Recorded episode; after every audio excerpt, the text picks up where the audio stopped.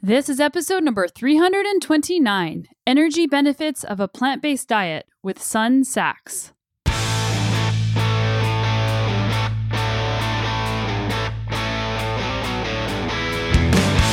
Welcome to the Sonya Looney Show. This is a podcast about high performance and well being, and I'm your host, Sonya.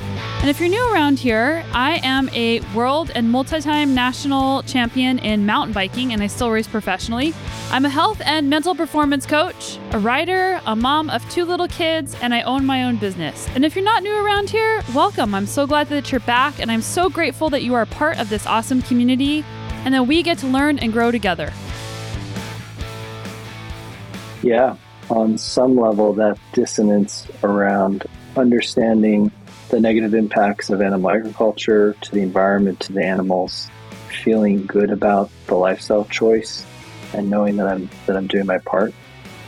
That's pretty meaningful. And there is something that changes, like when you have more energy and you feel healthier, you have a better chance of giving your best every day. You're more even keel less ups and downs.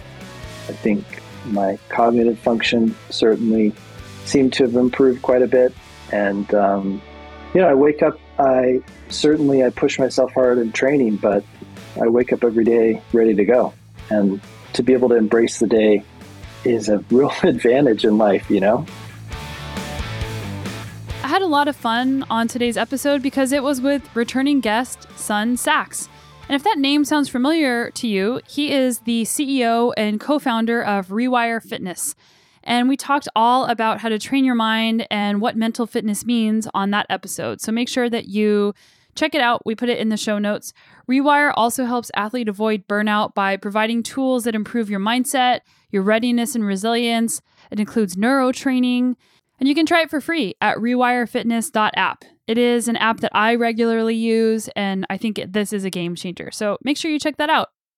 However, when I was first getting to know Sun, I found out that we have a lot in common. In addition to being endurance athletes and being cyclists and loving adventures and also loving mental training, I discovered that he is plant based and he is the co creator of TheBeet.com and he is passionate about animal welfare, the environment, and human health. He is also a plant based culinary chef graduate and continues to advise for The Beet. I sent out an email in my weekly newsletter the other day at sonyalooney.com slash newsletter. So if you're not on that list, make sure that you get on there so you don't miss out on anything else. But I recapped the top five podcasts of the year, and it was really fun to see which episodes performed the best. I used to be somebody that looked at metrics a lot. And since in the last couple of years, I rarely go and see how many downloads an episode gets because I don't want that to become something that is really important to me. Of course, it matters if people are listening or not, but I want to create episodes and have guests on for the sake of getting good information out there and not be worried or thinking about is this going to perform well. However, that said, we looked into the top five episodes of the year and it was a pretty interesting spread. So, the very top episode, number one, was How to Change with Katie Milkman, which is about all the science of behavior change. And I personally love that episode as well. But two of the top five were in the plant based realm. One of them was in the parenting realm, and two of them were in the behavior change realm. So you guys are interested in a lot of different topics, and so am I. So I think today is going to be really fun because a lot of you are really interested in plant based diet or a plant slant in the way that you eat. And today, Sun and I talked about his transition to a plant based diet we talked about the energy and performance boost that he found with the diet shift. And this is something that I also experienced when I changed my diet. We talked about setting expectations when returning returning to endurance sports. We talked about creating thebeet.com, and I highly recommend you checking that out if you want to get more information on how to change your diet or maybe you just want to add in some plant based recipes or learn a little bit more about a plant based lifestyle. We also talked about his experience becoming a trained chef, and that was pretty cool to learn about that.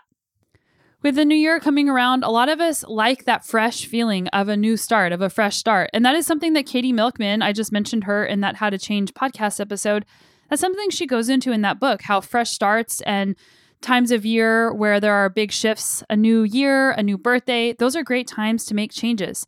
So, we talked about how plant based eating provides a lifestyle change that makes you wake up feeling refreshed. There's also a lot of great related podcasts that I included if you are interested in plant based nutrition. We talked about the science of plant based nutrition with Dr. Michael Greger, and you can look at that in the show notes. And we also uh, linked up to the book How Not to Diet, and that podcast I did with Dr. Michael Greger about that. And that is a great resource if you are looking into healthy weight loss. In addition to talking about the new year, I am hosting a workshop that I'm very excited to be offering. It's called Galvanize Your Goals, and with it, you will get a free Ultimate Guide to Goal Setting ebook. We will have worksheets that you will be filling out during the workshop. And I'm just going to help you get clarity on what's important to you for the year and how to set actionable goals and intentions so that you can turn those thoughts into something that you're taking action on regularly. I'm also going to be creating an accountability group for those of you who are interested. So if you want to do it, it's January 14th. It's only one hour long, it's over Zoom, and it's only $49. So I'm really excited. I hope that a lot of you sign up and that I get to work with you in this group coaching setting. You can find that at moxyandgrit.com, M O X Y and grit.com. You can also find it in the show notes. Just make sure if you're at moxyandgrit.com, you scroll down to the bottom where you see the ebooks and you will see the Galvanize Your Goals workshop that you can sign up for. I also am sending it out weekly if you want to click on it in my weekly newsletter as well. One more quick little bonus that you may not be aware of is that we have started transcribing all of the podcast episodes. I know that when I listen to a podcast episode, sometimes there are things that stand out to me, and I'm usually busy doing something whenever I'm listening to it. So I want to go back and reference it, but I don't want to listen to the entire show to go back and find that one thing. So that's why we started doing these transcriptions. So you can go to sonyalooney.com slash podcasts. You can find past podcast episodes and even this current one that you're listening to now. And you can skim through the transcript looking for something that maybe stood out to you. And before we get into it, I just want to let you know about Inside Tracker. And Inside Tracker is a company I've been using since 2017. And to live your healthiest, longest life possible, you need to understand what's going on inside your body.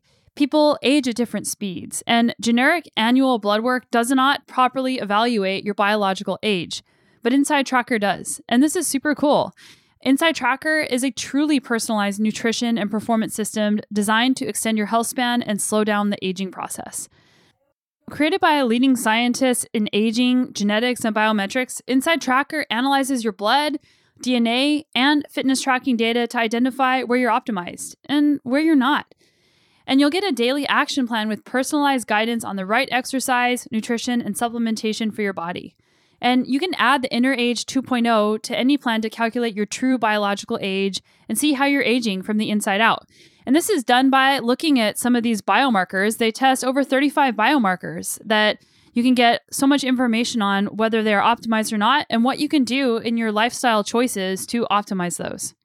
I'll let you in on a secret. I am 39, and when I did my inner age, my inner age is 29. So that was pretty fun. Go to insidetracker.com slash Sonya to get 20% off their entire website. Again, that is insidetracker.com slash Sonya. That might be a really great Christmas present to yourself. Okay, onward to the show.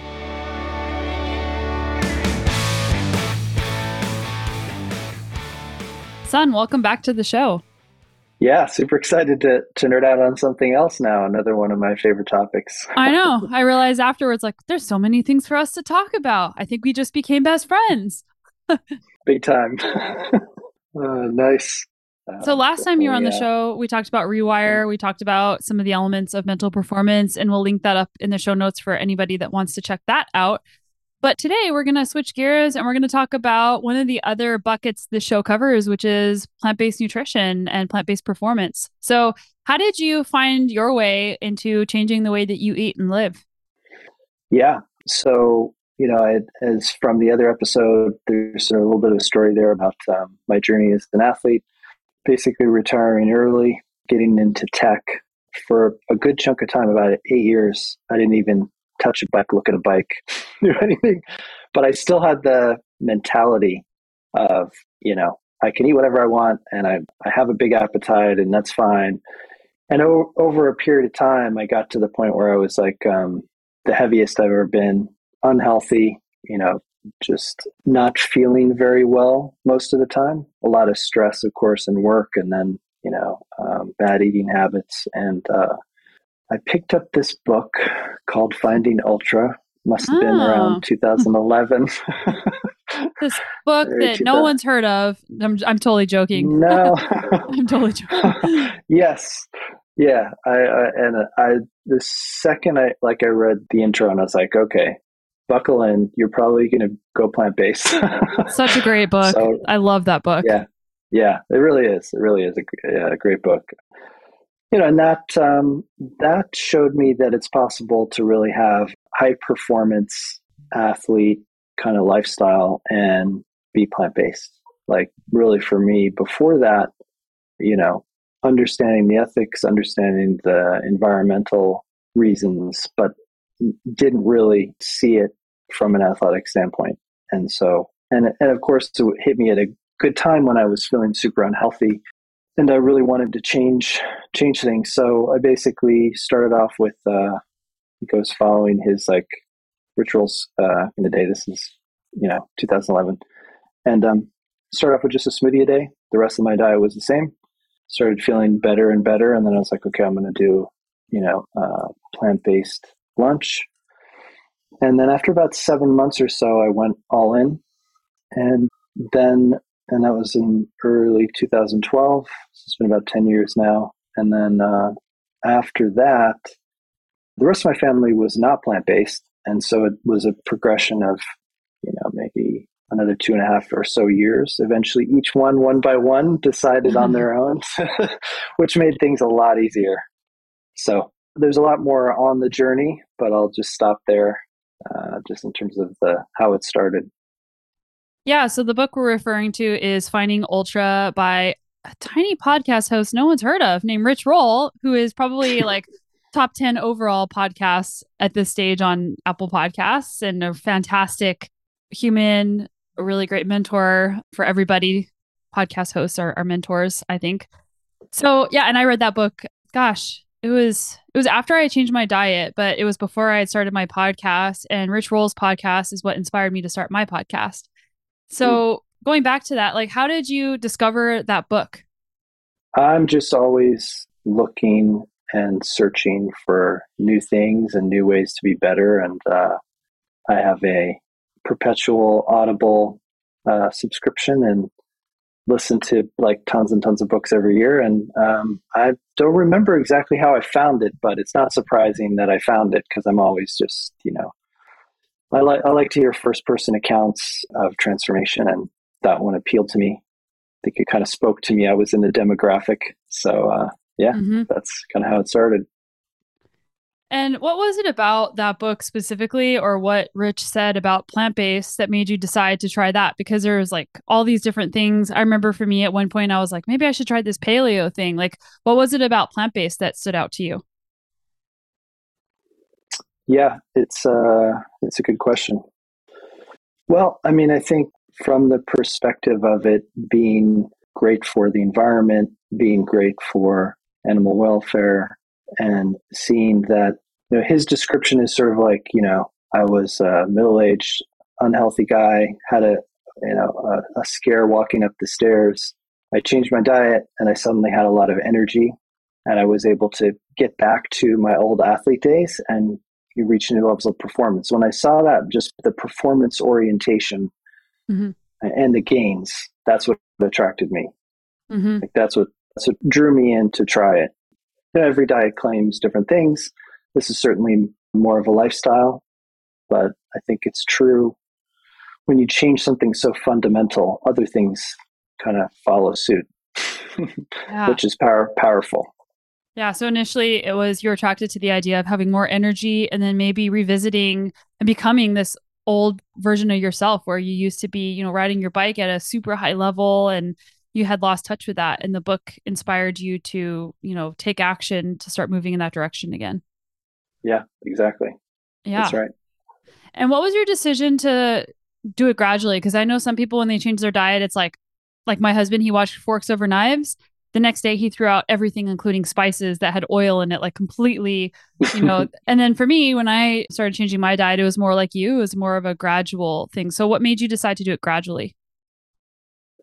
Um, yeah it was it's a pretty big lifestyle change. So i just wanted to um, and i wasn't necessarily like i knew i'd feel i would feel better but i wanted to sort of transition slowly to see how i would handle it. You know like for a while once I started to take on like the two meals a day, I would go to the health food store and grab a whole bunch of pre-made stuff because I didn't want to have my wife have to cook all this extra stuff. So like there's a lot of things to figure out. It and initially it feels very overwhelming, and uh, so it was just this progression of testing, seeing how one meal a day felt, and then two meals a day. And by the time you're you're at the like two meals a day and successfully doing it, like why not? This is i feel awesome you know? Yeah. Yeah.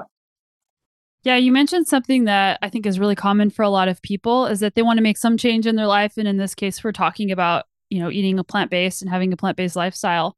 And it's really hard when your family isn't doing the same things that you are because it is in some cases it can be more labor intensive um, especially you know chopping things if you want to eat plant-based. And it can also be more than that because food is something that brings us together as human beings. And whenever you're other at like a dinner table, it can be alienating for certain people. So, how did you address that in your family where you were eating? I mean, you mentioned buying some pre made stuff, but like the change, did that shock your family and did that cause any sort of issues along the way or problems? You know, for a while they they teased me about it because I, I was the one to take them to go have burgers and stuff like that. Mm-hmm. now I'm like mm-hmm. that, doing the opposite. And uh, my wife Leslie figured it out. She basically made a couple of sides that were vegan, and then I would eat those and supplement mm-hmm. with like some tofu or something. So we got mm-hmm. it into a workable kind of process. And uh, yeah, I didn't push it on any on any one of the family members. Like my two kids came to their own conclusions separately on different timelines.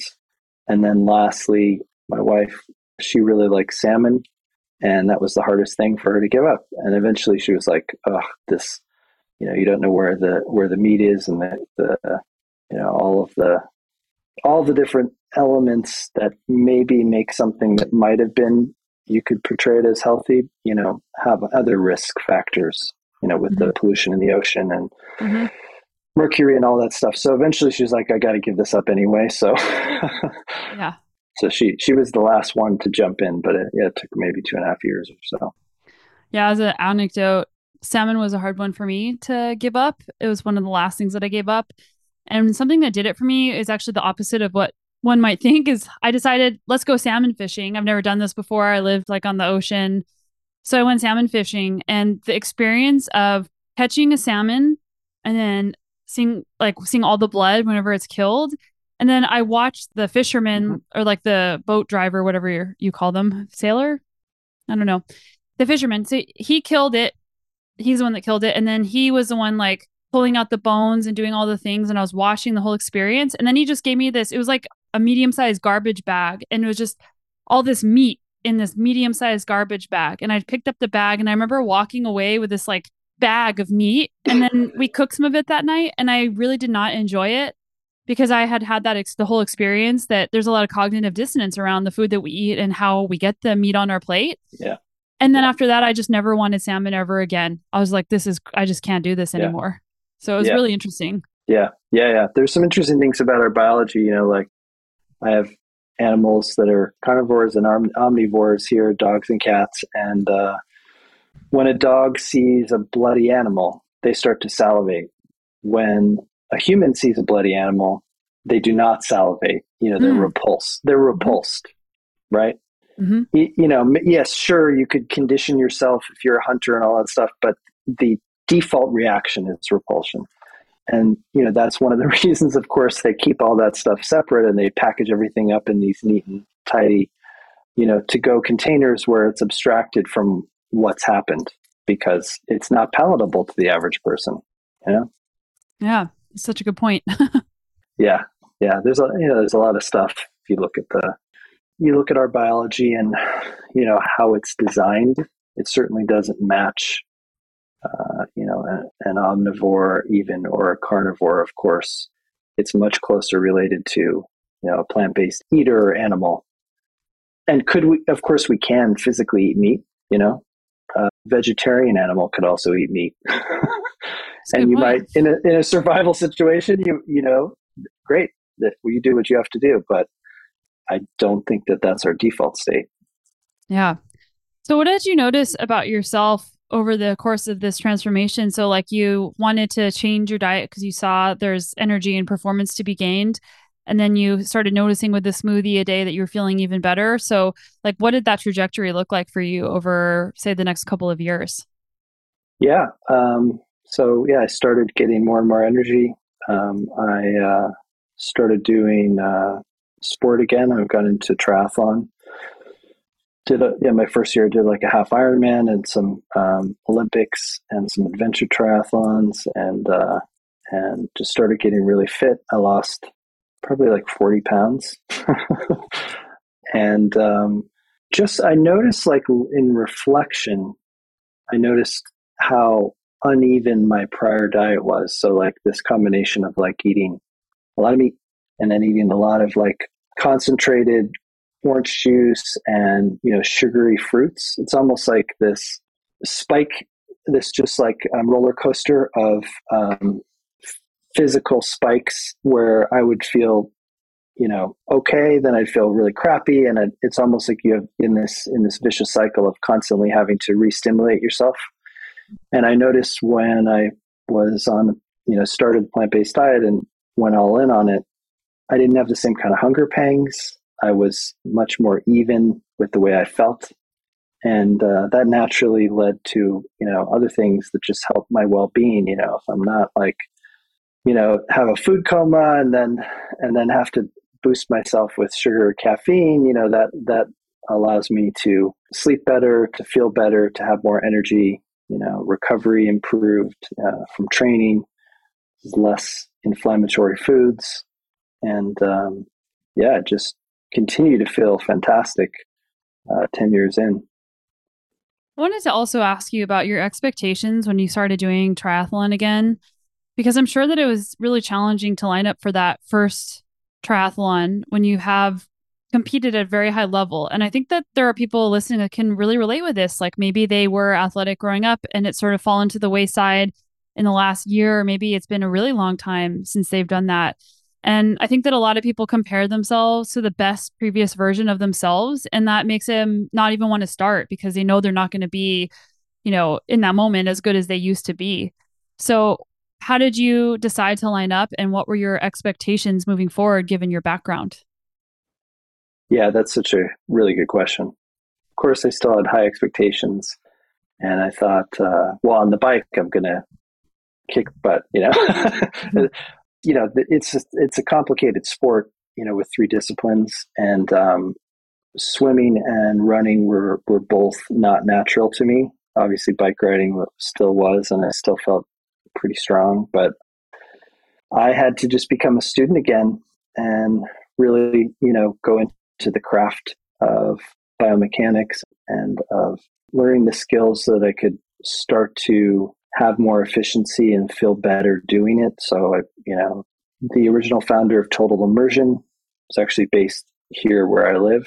And I ended up doing like one on one coaching and training and learned how to feel comfortable in the water. I went to some running camps. You know, I did a bunch of stuff to really try to learn the proper way to do those those other two disciplines, and uh, that was a really cool journey. I guess to answer your question, I still had an expectation to try to perform at my best at an age group level, but um, but I also understood where I was at. so the expectation wasn't that high, but it was, I, you know, I'm always sort of striving. So I, I can't. That's part of my personality. I can really help that. But. Yeah, it sounds like having an openness to learn, um, to meet yourself where that where you're at, but also to do the work to get to where you want to go, and holding those simultaneously was something that was on your mind whenever you were going through this process. Definitely, and also it's like you you kind of um, you know, within triathlon, there's so many different formats. So you kind of learn what format's best for you. You know, maybe like the sprint, you know, it's a, sh- a short hour or so race, or you like the Olympic and it's, you know, a few hours, or the half and it's maybe four and a half, five hours, or Ironman, you know, and all of that has to sort of fit into your lifestyle. So that there's a lot of wiggle room in terms of finding, exploring that. And I ended up liking, of course, gravitating towards the off road and adventure one. It's historical. It's been around for uh, almost 40 years now. It's called SOS. It's basically a um, almost a reverse triathlon. You start off doing a time trial on the bike, and then you do a series of mountain runs and swims across lakes, but you have to carry all your gear, like your shoes. And then you finish at the top of the mountain. So you end up like swimming across three lakes, running about 20 miles off road, and and uh, cycling about 30 miles. But because you're swimming in a fatigue state, it introduces all kinds of interesting variables, and you have to carry your shoes with you. So you know, cramping in the water, um, you know, dealing with the hydrodynamics, which are a little bit different when you have shoes on or you're carrying them in your shorts or whatever. You know, it's a it, and you're out in the wild. You know, it's really cool. That's the kind of stuff like, and when things get a little bit more unpredictable, becomes a lot more fun for me. So that's sort of how I less, a little bit less structured is what I gravitate towards. Yeah, the adventure aspect of sport is it makes it fun. It's almost like there's an added element of play to it. Like when you're a kid, you just want to have this adventure and it takes away from this like grind of, you know, I just have to put out this wattage or I have to run this mile split. Yeah. exactly. Exactly. Yeah. And it can, and triathlon can feel that way. I, I love triathlon, but it, it can feel very regimented, you know, the entire race can feel like that because it is such a high performance rate and you're out there for a long time. And, you know, in order to get a certain performance, you're looking at the clock a lot, looking at the power meter. So yeah, it's nice to have some a little more play where possible. so something that you said earlier is that I'm striving to be my best, and based on what I know about you, is that you don't tend to do things small. you like to go big.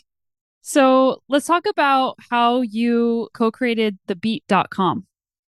Sure. Yeah. This was actually before uh, founded Rewire basically I was already plant based, and um, these investor folks I knew were uh, seeing the trend in the plant based movement becoming more mainstream, uh, whether it be like all the celebrities or a lot of the science coming out, a lot of the pro- the food and the products being much more accessible, and so they asked me for um, some guidance and you know helped uh, build the whole the media brand and platform and continued to advise the team. We basically built out this uh, media brand, which the idea is just add plants. So this meet people where they are, really be a positive force for change, provide you know one-on-one guides and insights, you know show first-person accounts, certainly talk about industry news. We do a lot of uh, recipes, and uh, we do a lot of collaborations with famous uh, plant based chefs, which is also really fun. Do you get to have them cook for you? I, I wish. they will share recipes that will, you know, we'll publish, and uh, every so often there's events and things like that. But um, yeah, it's pretty cool. And then um, we formed a partnership, and then eventually merged with Forks Over Knives. So that's one kind of parent company, uh, Forks Over Knives, and the Beet. Yeah, yeah, the beet, I'm looking at it right now. And the way that it's outlined, like how it's systematized in a way to like purvey information to people, it makes it really simple because there's a lot of information that people might want and come at from different perspectives. And the way that it's outlined makes it easy because there's like meal plans, there's, you know, everything you want to know about lifestyle, there's an, an environment tab, restaurants, health. Like I, the layout, my website is much more simple than the Beet, but it's really difficult to convey when you a lot of information in a simple way where people are able to just click on what they want and come to it easily without having to go through a bunch of different pages to get there. That's right. Yeah, m- most people come in from search, so they're looking for a specific topic. It could be something like random, like they're trying to find out how to make wheatgrass juice or something, or how to make a plant-based cheese. But then once they come in, they can see, you know, all the other related topics and all the other related content and recipes, and uh, that's sort of how how the magic happens. How did the merging with Forks Over Knives come about? Yeah, it was just a very very complementary opportunity. You know, we're on our on the Beet side. The Beet is um, really a uh, sort of consumer facing entry point for plant based eating, and then on the other side, Forks is really like an authority on health and wellness around plant based eating. So it, it's this continuum, this journey from meeting people where they're at and understanding like you know maybe you just want to have a smoothie a day and eventually you want to explore something healthier and eventually you want to do you know really have an extremely healthy diet well we have solutions on that whole spectrum so it was just kind of a natural natural fit yeah forks over knives the documentary is what inspired me to change my diet gosh was it 2013 i think it was yeah Thanks. Yeah, it's a good. It's good. Yeah, it's good. And there's been a, a, lot of great documentaries since, but that that was definitely one of the best, the best ones that sort of set a lot of awareness out there in terms of plant based eating and the health benefits. You mentioned celebrity chefs, and I just wanted to give a shout out to Daniel Humm, who is the chef of Eleven Madison Park in New York, which got, just got his third Michelin star. And Daniel changed diet to 100% plant based restaurant. Like this is a super fine dining establishment in New York. Mm-hmm. I'm sure you know it, but I'm, I'm sure people listening maybe haven't heard of it. And that was a really big deal to win a Michelin star as a plant based restaurant. And I'm sure he received a lot of like backlash against making that change. And fun story I met Daniel Humm at BC Bike Race in 2012 because he loves mountain biking and he loves running. And I saw him again at Transylvania Mountain Bike Epic another year because he really likes endurance sports and his background is actually like a, he was an incredibly high level i think it was i think it was in swiss swiss junior cyclist or something. But yeah so he's he's also like a really cool person and i was so stoked to see that. But you have a plant-based you're a plant-based culinary chef graduate. So can you tell us about that? Yeah, you know, like uh, always seeking mastery. So uh, Matthew Kenney, who's another uh, well-known celebrity chef, he started in New York, uh, trained in French culinary, and then very early, like 2000, took all those techniques and started creating raw plant-based cuisine. So I had been to one of his restaurants. Uh, I think it was Pure Food and Wine, I believe, in New York so was aware, was aware of him and incredibly impressed by the recipes. And then I saw that he had like a um, a culinary course, and I always kind of had this uh, a little bit of a passion for for cooking, and I also felt like I needed the skills to really you know to feed myself. So the combination of practical and also just like passionate about it. So yeah, I uh, did the um, the culinary course it was a raw based course, about 100 hours of um, education. And we learned some really crazy things. Like one of my favorite dishes is um, uh, red beet ravioli. So you make ravioli out of thinly sliced beets, and then you make a, a cheese and a pesto to go with it. And it's phenomenal. And I learned how to make kimchi and taking young coconuts from scratch and making like pastry dough out of them, uh, all raw again, if you can imagine, using a hydrator, making uh, dumplings and um, all kinds of cool stuff. So it was, a, it was a really fun journey. I remember spending like five weeks on knife skills. so, like, it's his program is, you know, they're really, really trying to develop classical skills, but then with all these insights into how to make plant-based cuisine and how to make it gourmet and how to how to make it healthy. So it's very cool. And then the interesting thing is like then I took another course from um, that was also part of that umbrella, Brendan Brazier's sports nutrition course based on his book Thrive. He's a, a former ultra uh, triathlete. And um, then they invited me to teach. So then I got to, wow. for for a little bit of time. My schedule was super tight, so I, I only did it for maybe like six months, but um, I was able to really teach plant based nutrition for athletes, which was super fun. Wow, I didn't know that. Yeah. Yeah, it was cool. Thrive, after finding Ultra, or Thrive was one of the other books that I had in the early days as well. I'd love to hear some of the things that you learned from the sports nutrition certification because that's a lot. That's a big question that's still on people's mind whenever they want to change to plant based. Is there's a lot of fiber if you're especially if you're eating a whole foods plant based diet, and people are concerned about how that's going to impact you know energy demands or you know just even being able to perform if you eat a lot of fiber. So can you talk about that to start? yeah, I mean the, the ironic thing is like um, everybody worries about the protein question, but it's very rare that somebody has you know protein deficiency. But most people on a Western American diet have a um, fiber deficiency. So fiber is really important for gut health and your immune system, and it has all kinds of micronutrients. And um, oftentimes we don't eat enough. And I understand this sort of like, you know, don't eat broccoli before a race because it's going to, you know, take too long to process. Well, meat is even worse.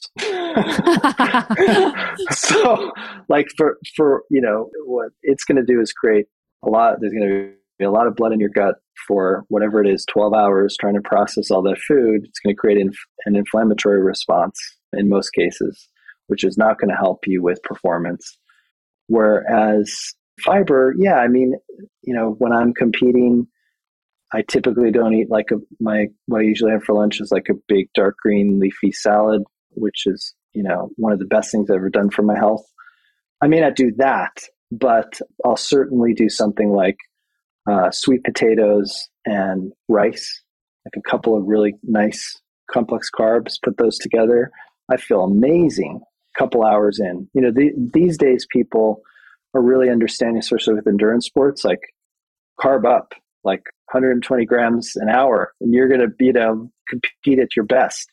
So, anyway, a little bit of a tangent, but I wouldn't worry about fiber. Fiber is really good for you you know our our guts design why is our intestines so long it's similar to well we don't have two stomachs like a cow but it's similar in that it has to it, it's designed to process that type of food why are our teeth flat they're designed to process plants so they're not they're not spiky and, and pointy you're not going to be able to tear into a raw piece of meat but you can certainly tear into a raw piece of broccoli. I, I just wouldn't worry. I wouldn't worry about it. If anything, it's going to have more health benefits than than anything harmful. That's so funny. I completely forgot about the protein comment. I actually made a t-shirt several years ago and it said, "Where do you get your protein?" and I had a huge red X through the protein and then underneath it I wrote fiber. yeah, totally. yeah, so I was that nerd walking around like, yeah, fiber. yeah, I mean, you, there's so many products out there that give you, you know, you can have a fiber drink and all that stuff, but you know, just have some dark leafy greens, you know, some kale, some spinach, you're you'll be all good. So yeah, the, like that was one one aspect. Fueling strategies, you know, like being the nerd that I am, I like um, learned about the the four to one carb to protein ratio. You know, post workout, you what your body's trying to do, and you know, on some level, for any athlete, it's trying to replace its uh, your glucose stores. So basically, you know, you're you actually have fuel in your muscles, and you're going to deplete them. You know, even if you're doing this like I did a strength workout today, well, my heart rate was in the endurance zone most of the time. So I'm burning uh, glycogen stores in my muscles. And so you come out of that. You don't want to just have a whole bunch of protein, which is sort of the, the wives' tale or the, the classic, because your body, its first goal is to replenish those stores in case you're going to go and do another workout. It doesn't know. It doesn't know when your next workout is. So its priority is let's replenish what you used. So if you have a four to one carb ratio, what it's going to do is help your body immediately refill those stores. And then the protein, of course, you know, you've done some damage to your muscles and needs to rebuild. But that balance helps you, you know, refill the stores and then uh, build for the next time. And if you do that from day to day, like you'd be surprised how much higher your energy levels are. Um, so what I did is I built like this chart. I downloaded the USDA's database, and I basically put in all of the all the different ingredients and all the different weights and grams and cups and converted everything. And then basically you could just plug in what you're making. It would tell you what portion you needed and if you were in the four to, to one ratio. Wow. That was pretty fun. Yeah. I bet people listening would love to get their hands on that. yeah, it's probably a little bit out of date, but yeah, happy happy to share it at least just for kicks. If you want to see what that's like, um, you know, ultimately there are a lot of things I learned from that course and from further study, but ultimately you start to understand that um, the macro is more important than the micro. Like for a while, I was measuring every single thing and trying to keep it all balanced and thinking like, well, if I add more protein or add more carbs, my body's going to do X, Y, Z. Well, your body has its own agenda, and it's in some ways a lot more intelligent than you're thinking of it. And um, you know, if if you're making sure you're checking all the boxes for good health at a high level, body kind of takes care of itself. You know, like the smartest thing I've ever heard, uh, like a wellness doctor say, is that your your default state for your body is health. That's your default. Like your body is always trying to return to health. So if you're not healthy, you got to look at your lifestyle factors and see what are the things that you're doing that are actually holding you back from getting back to that default state. So it's less about the minutia and more about the macro, in my opinion. Yeah, it kind of reminds me of something that Dr. Greger has said multiple times. And for those listening, he's been on the podcast a couple of times if you want to check it out. But he said that, like, unhealthy habits, specifically in this case, he's talking about eating, you know, animal products. It's like taking a hammer and like hitting yourself in the knee. Each time you each time you eat it, you're just like whacking yourself in the knee, whacking yourself in the knee, and you're never going to get back to that healthy state because every single time you do that, you're whacking you just keep whacking yourself and you don't let your body heal itself. Yeah. I mean, think about like what other thing do we do 3 to 5 or 6 times per day? Like it is it is so impactful when you make a like a a full lifestyle change with your diet. Like, you know, the reverse, this is how disease can incubate over decades. And you're not going to notice the little changes. But after 20, 30 years of eating a bad diet, you know, this is where you could have cancer, you can have all kinds of illnesses. And you're just literally contributing to bad health day after day. And that adds up. Like humans are very clever animals, but we're not very good at is looking at the long term effects of something, as evidenced by many, many things in the world today. um, you know, just think about like there's a massive percentage of people that are lactose intolerant.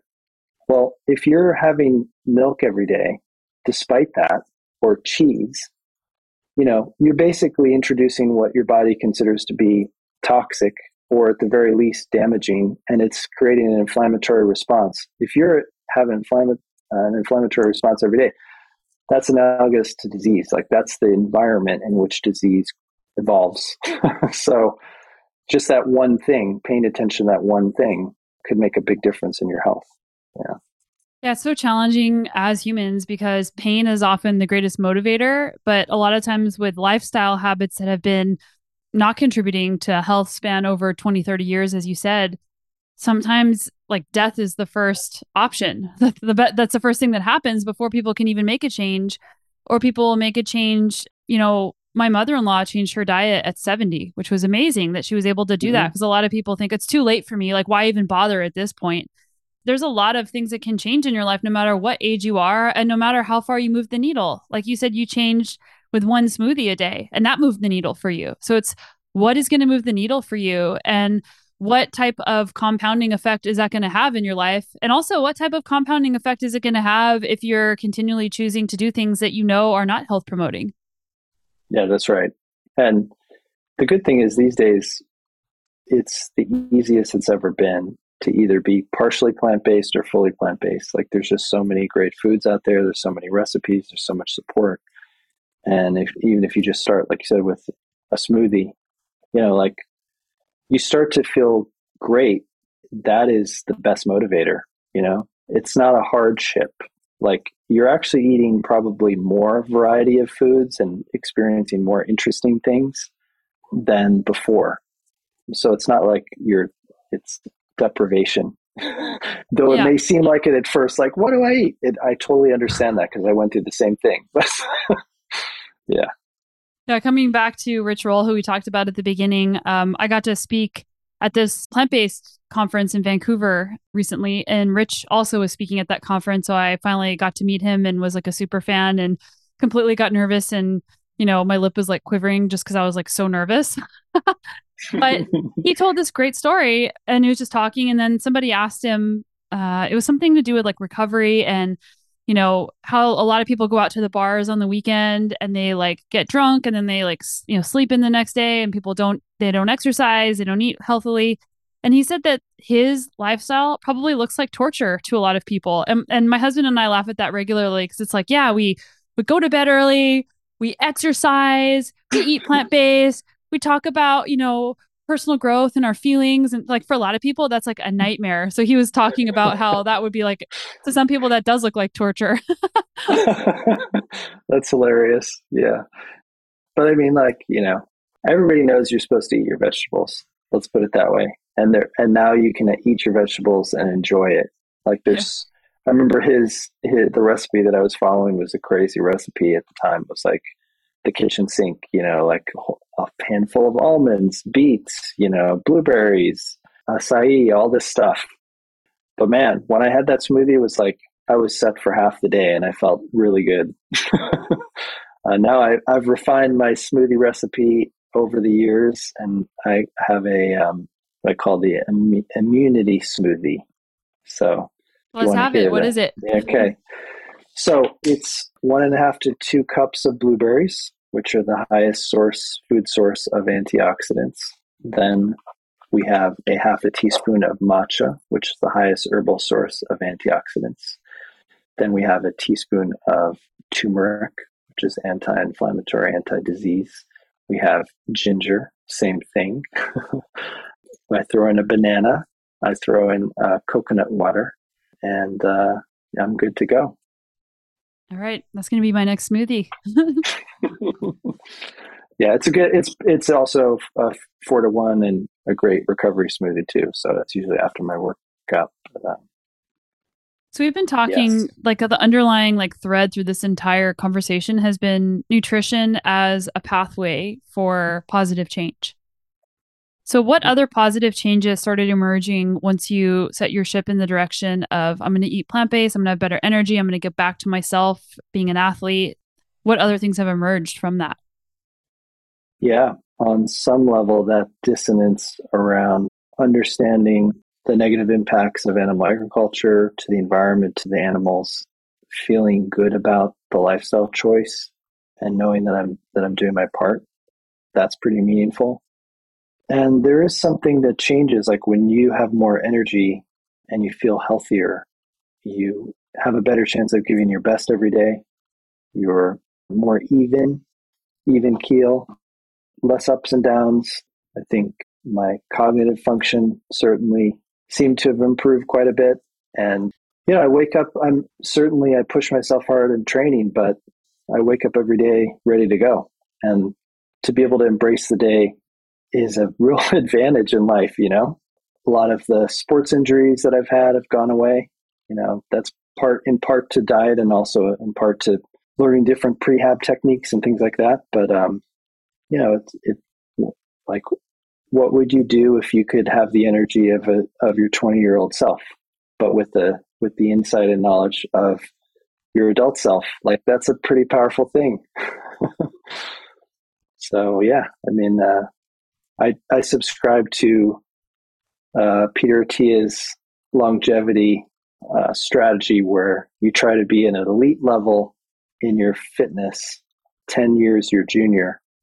And I, I actually strive to be at a healthy level of a 20 year old. So, uh, you know, by you know, what you want to do is basically just combat natural the natural aging process, and um, living a healthy lifestyle makes a huge tor- difference towards that. So yeah. Yeah, Inside Tracker is a sponsor of the show and they're they basically are a technology company where they take your blood work and they have an algorithm that looks at all of these biomarkers, like 35 plus biomarkers. But one of the things that they do is show you your inner age and that's based on some of these biomarkers. So it's always kind of fun to see that um, how your nutrition and lifestyle impact your inner age based on some of these biomarkers that are you know, through the research that they've done, contribute to longevity. Yeah, that's right. You don't you don't really you shouldn't worry about your chronological age. It's your biological age that matters. And there's so many factors that go into that.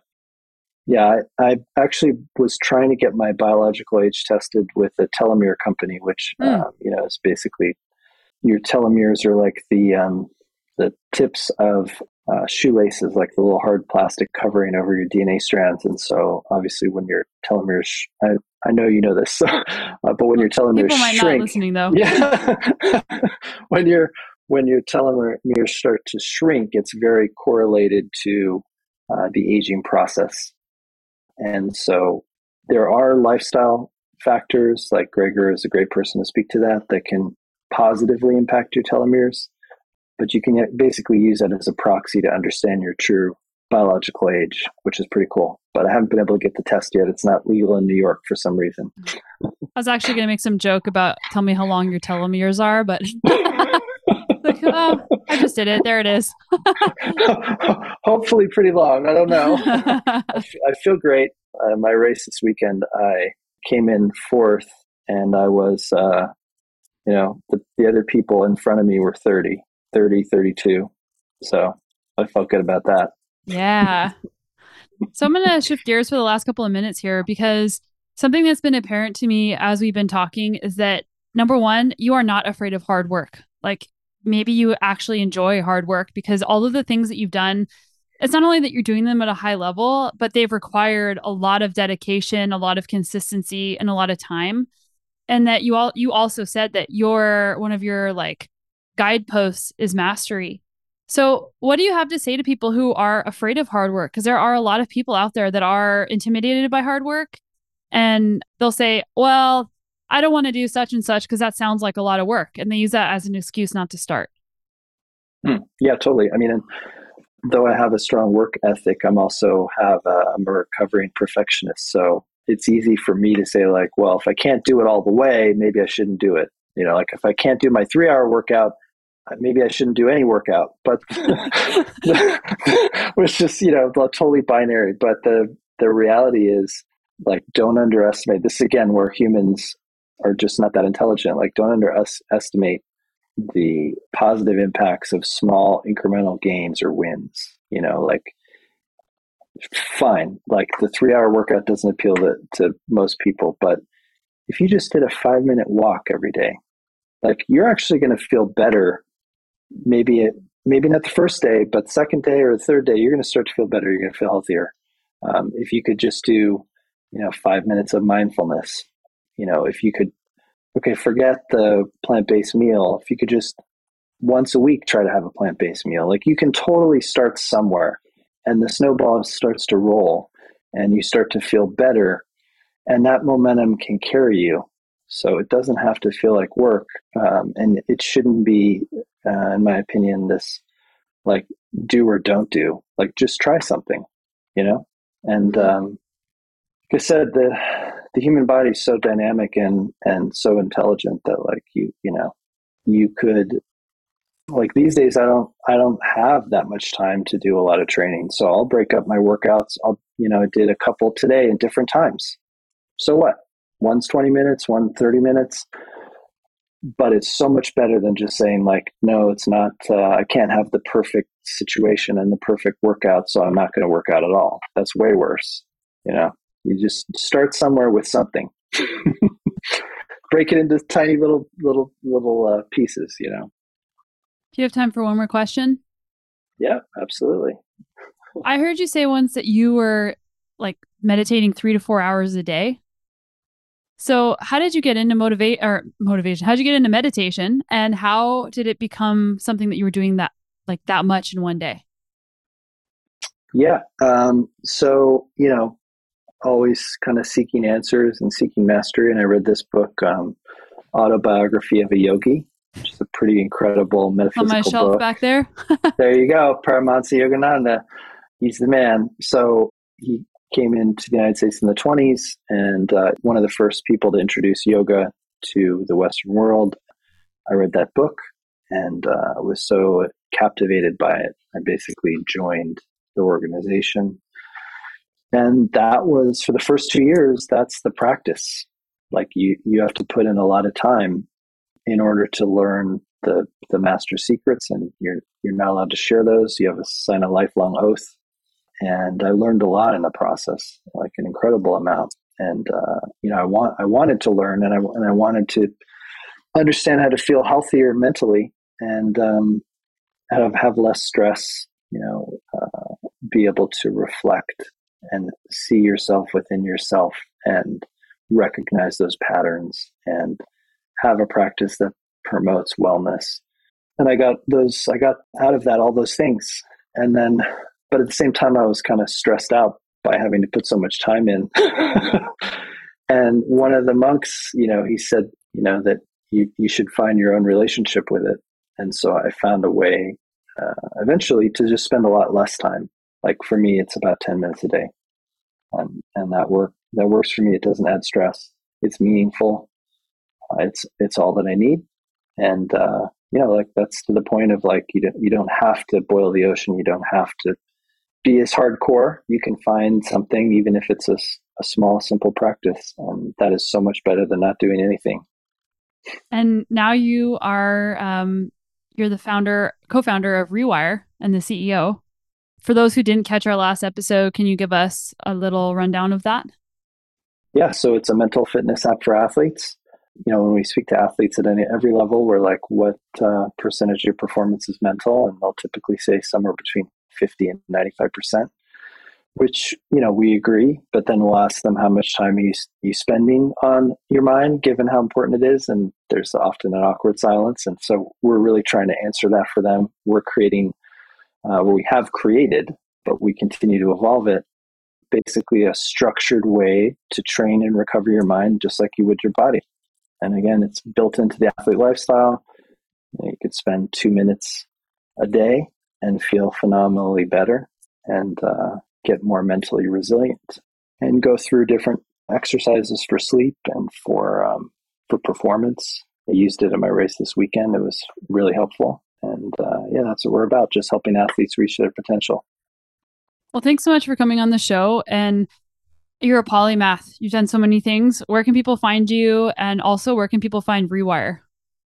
Yeah, so uh, rewirefitness.app is the website, and you can find us on social via links on that website. But mostly, if you just search for Rewire Fitness, you're going to find it everywhere.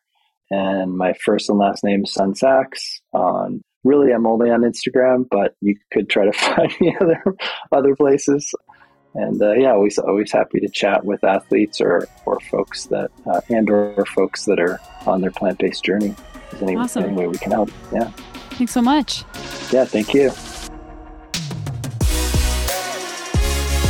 I hope you enjoyed that episode with Sun Sachs. Don't forget to check out the Rewire app. And if you're interested in plant based nutrition, you can go to thebeet.com.